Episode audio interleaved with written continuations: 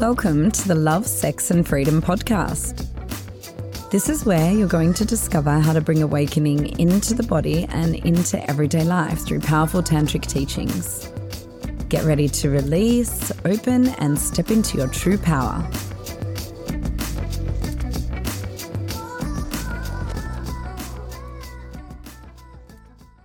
the places that you can get to with it are really dependent upon how much you can just, like anything, you can surrender and speak more from the body rather than the mind and just actually go into your feminine, see your masculine in front of you, and actually feel how she feels about being in partnership with him. And you know, like you never know, it might be, oh my God, you're amazing. You give me so much time to play and have fun, and you're always listening to my intuition and trusting me and following me. If you are the type of person who gives her a lot of time and follow your heart and listen to your intuition.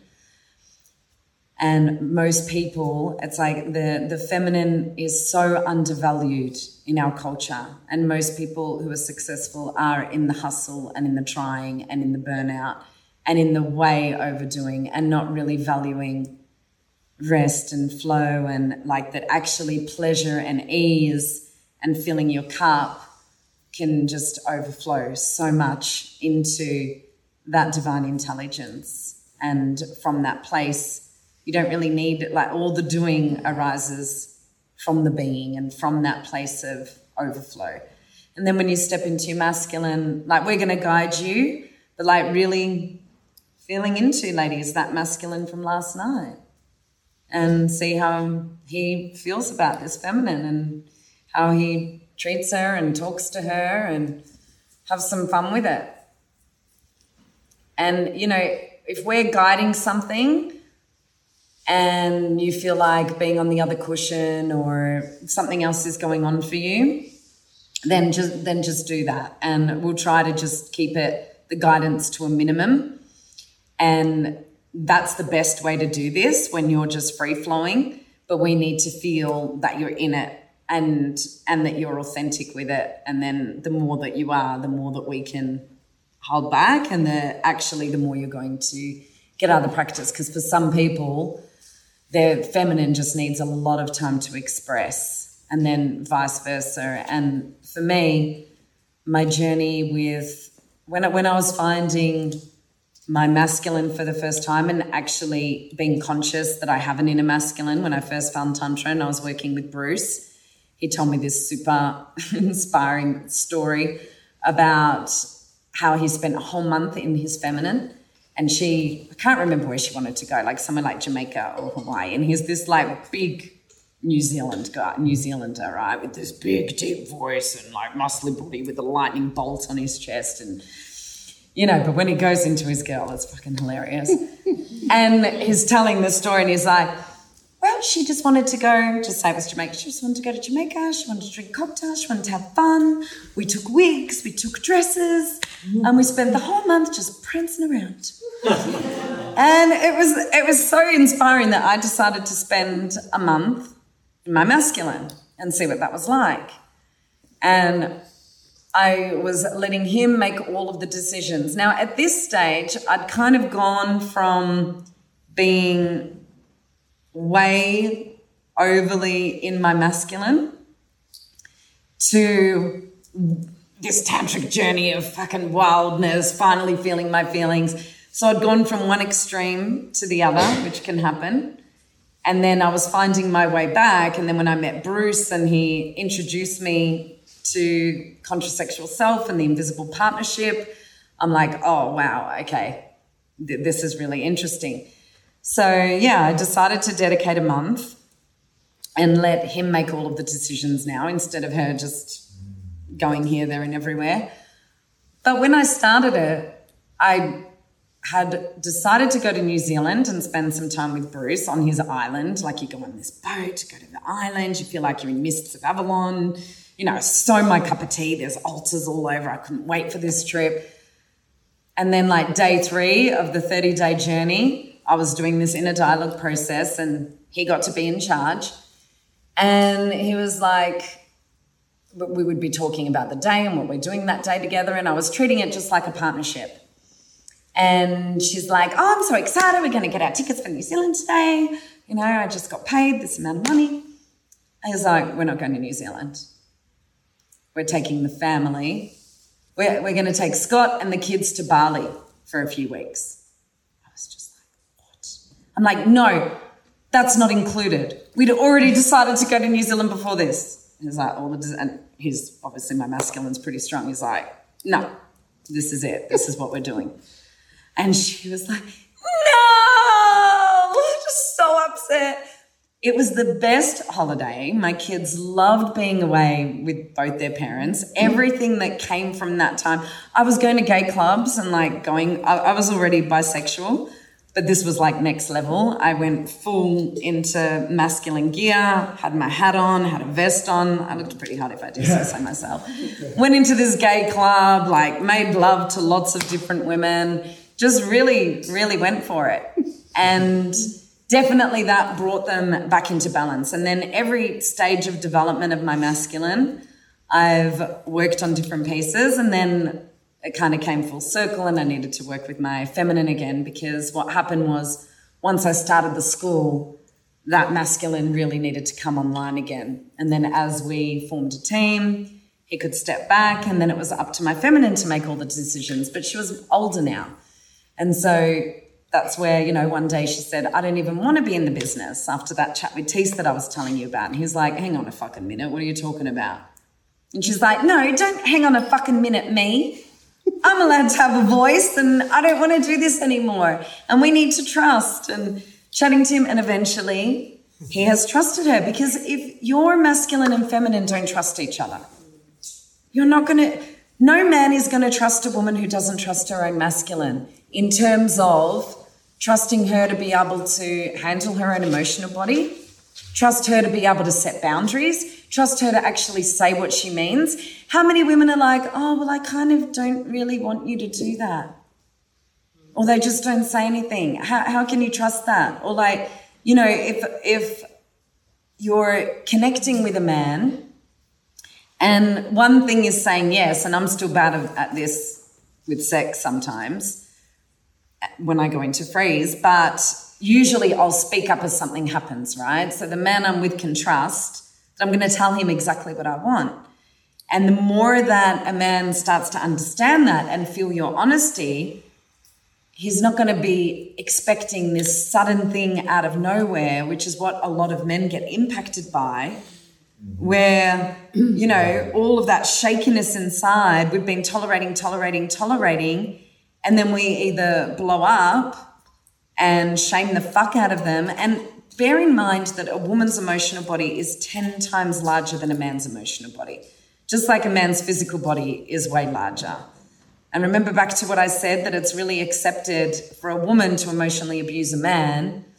Did I tell that about the documentary where the woman's like abusing the shit out of her partner and everyone's walking by laughing? And then there's another scene in the documentary where a man is hitting a woman and everyone goes absolutely nuts when he's pushing her. Now, obviously, he shouldn't be pushing her, but look at the difference in the responsiveness. It's like this idea that we have that it's okay to emotionally abuse men. But if a man just fucking does this to a woman, oh my God, the whole world's coming to an end. so there, there's, there's a trust that a man can have in a woman if he knows she can hold her emotional body, right? Most of the time. And there's a trust that a woman has in a man to provide safety for her if she can provide safety for herself. Now, in saying this, this is one of the most important things I'm about to say about the contrasexual connection and this piece around trust.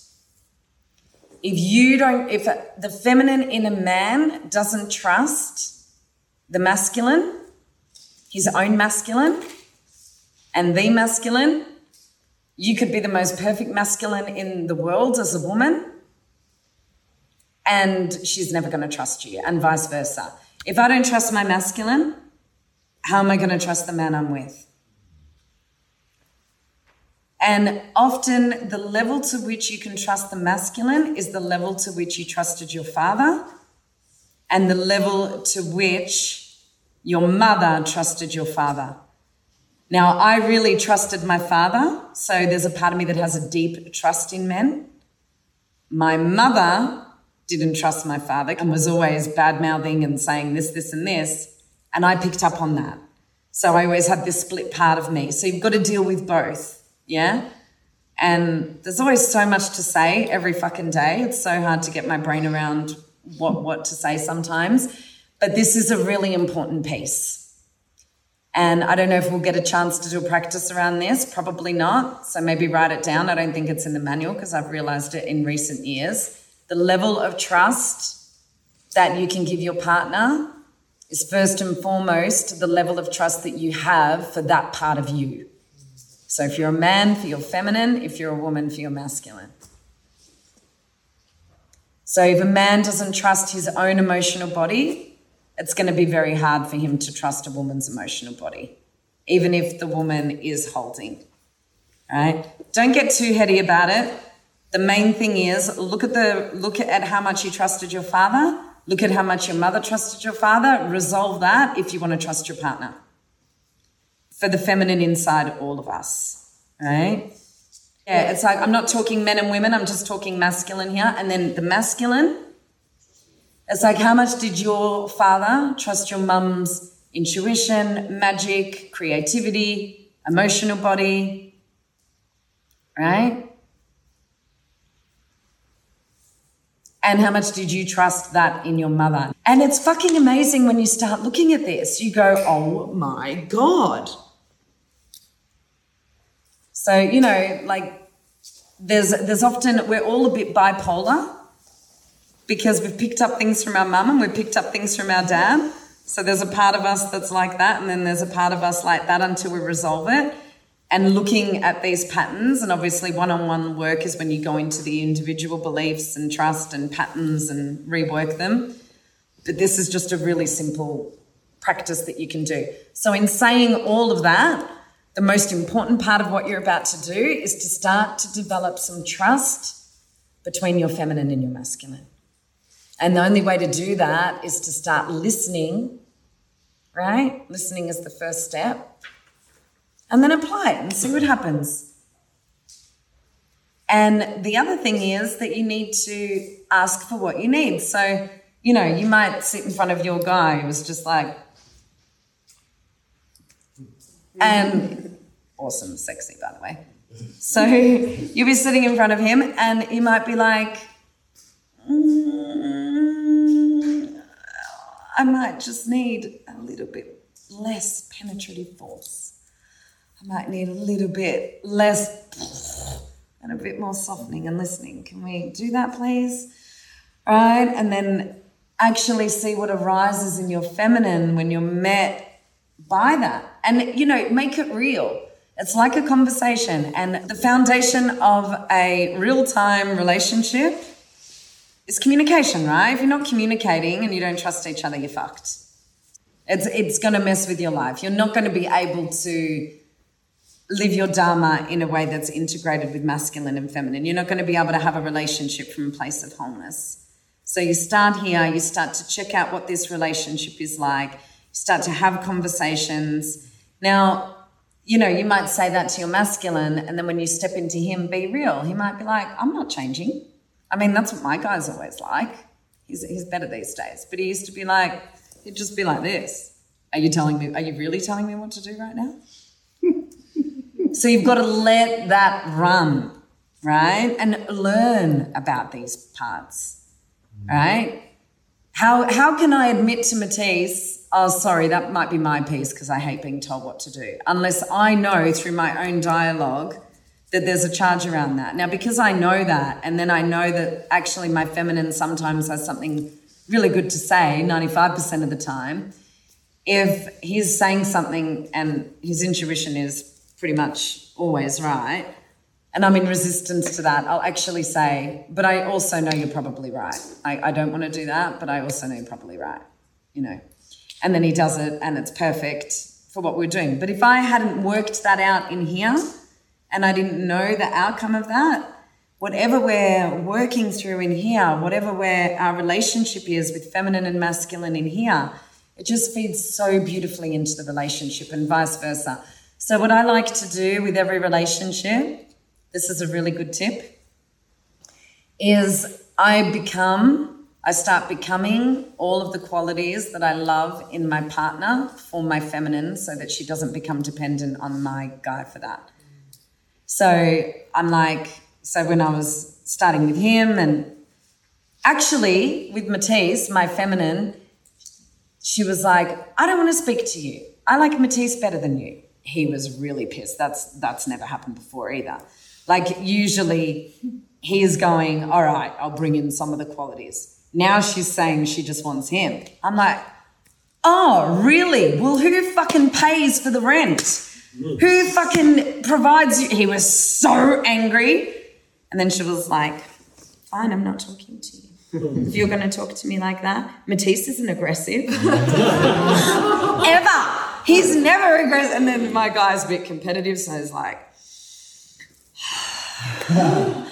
and so my guy is so much more like Matisse now. So you can really have fun with this. And, you know, Matisse has gotten used to, there's like, the world of Chantal is the world of many different parts, always talking to each other. And then my little girl said this, and it's like you talk to your little girl, you get to know her, and we don't have time for all the practices. But definitely make sure there's an aspecting practice in Power Day, I think. So, anyway, you can do voice dialogue with any part of you. The most important parts of you to do voice dialogue with is between your masculine and your feminine, and your adult self and your child self. If you've never done that, like save yourself a lot of inner work. And if you need help with it and facilitation, book a session and get the download for it and then start practice, practicing it in your life. Yeah. You know, it's a really good idea. Give gratitude to the masculine first. Did you notice that yesterday before I asked Matisse, I said, Thank you so much for all the ways you've been honoring me since the trauma came up, for all the space you've been holding. So, what I always aim to do before I ask for something that I need I'll give gratitude. And just as a consistent practice, I show a lot of appreciation for my man. And my man definitely needs appreciation. So she's like, Thank you for the great job you've been doing. Now she always says, Thank you for providing for me. Because since I want him to be like Matisse, he's like, Unless you say that, I'm not even opening to talking to you. because without me, you wouldn't even be fucking having a good time. So have some respect, bitch. no he is he is gentler. There's a part of him that still wants to do that and just cock slap her, but he he he can pull himself in. So yeah, there, there's ways in. You know, like we, it's, it's like if a man feels appreciated, if he feels grateful, if she's speaking from her vulnerability, my masculine is also much more open. If she's giving me attitude and not res- not giving me respect, then I'm not going to be as open. And what I've learned that she needs is like because he's very direct and forthright, always is like boom, boom, boom, boom. Whereas she needs to feel and take her time. So he's learned to be more patient with that. Because sometimes I'll be on the feminine cushion and it's taking me ages to talk, and I can feel him in me, but there being like, hello, we've got shit to do today. And then she just withdraws even more. Right? So I've learned to say, take your time and you don't have to say it if you don't want to say it. Which is actually what I learned to say to her from Tees, because he's like, well, you don't have to talk if you don't want to. And she's like, all right, well, this is what I'm feeling. Right? So experiment, explore. And if you are struggling with asking for what you need, because that's an important part of this for the masculine to ask the feminine, for the feminine to ask the masculine. Then think about what you've loved in partners, what you love in your current partner, what you love in men and women around you. Thanks for listening to the Love, Sex and Freedom podcast. For more great free resources, in person and online workshops, and our retreats, Find us on Instagram and Facebook at Embodied Awakening Academy or visit embodiedawakeningacademy.com.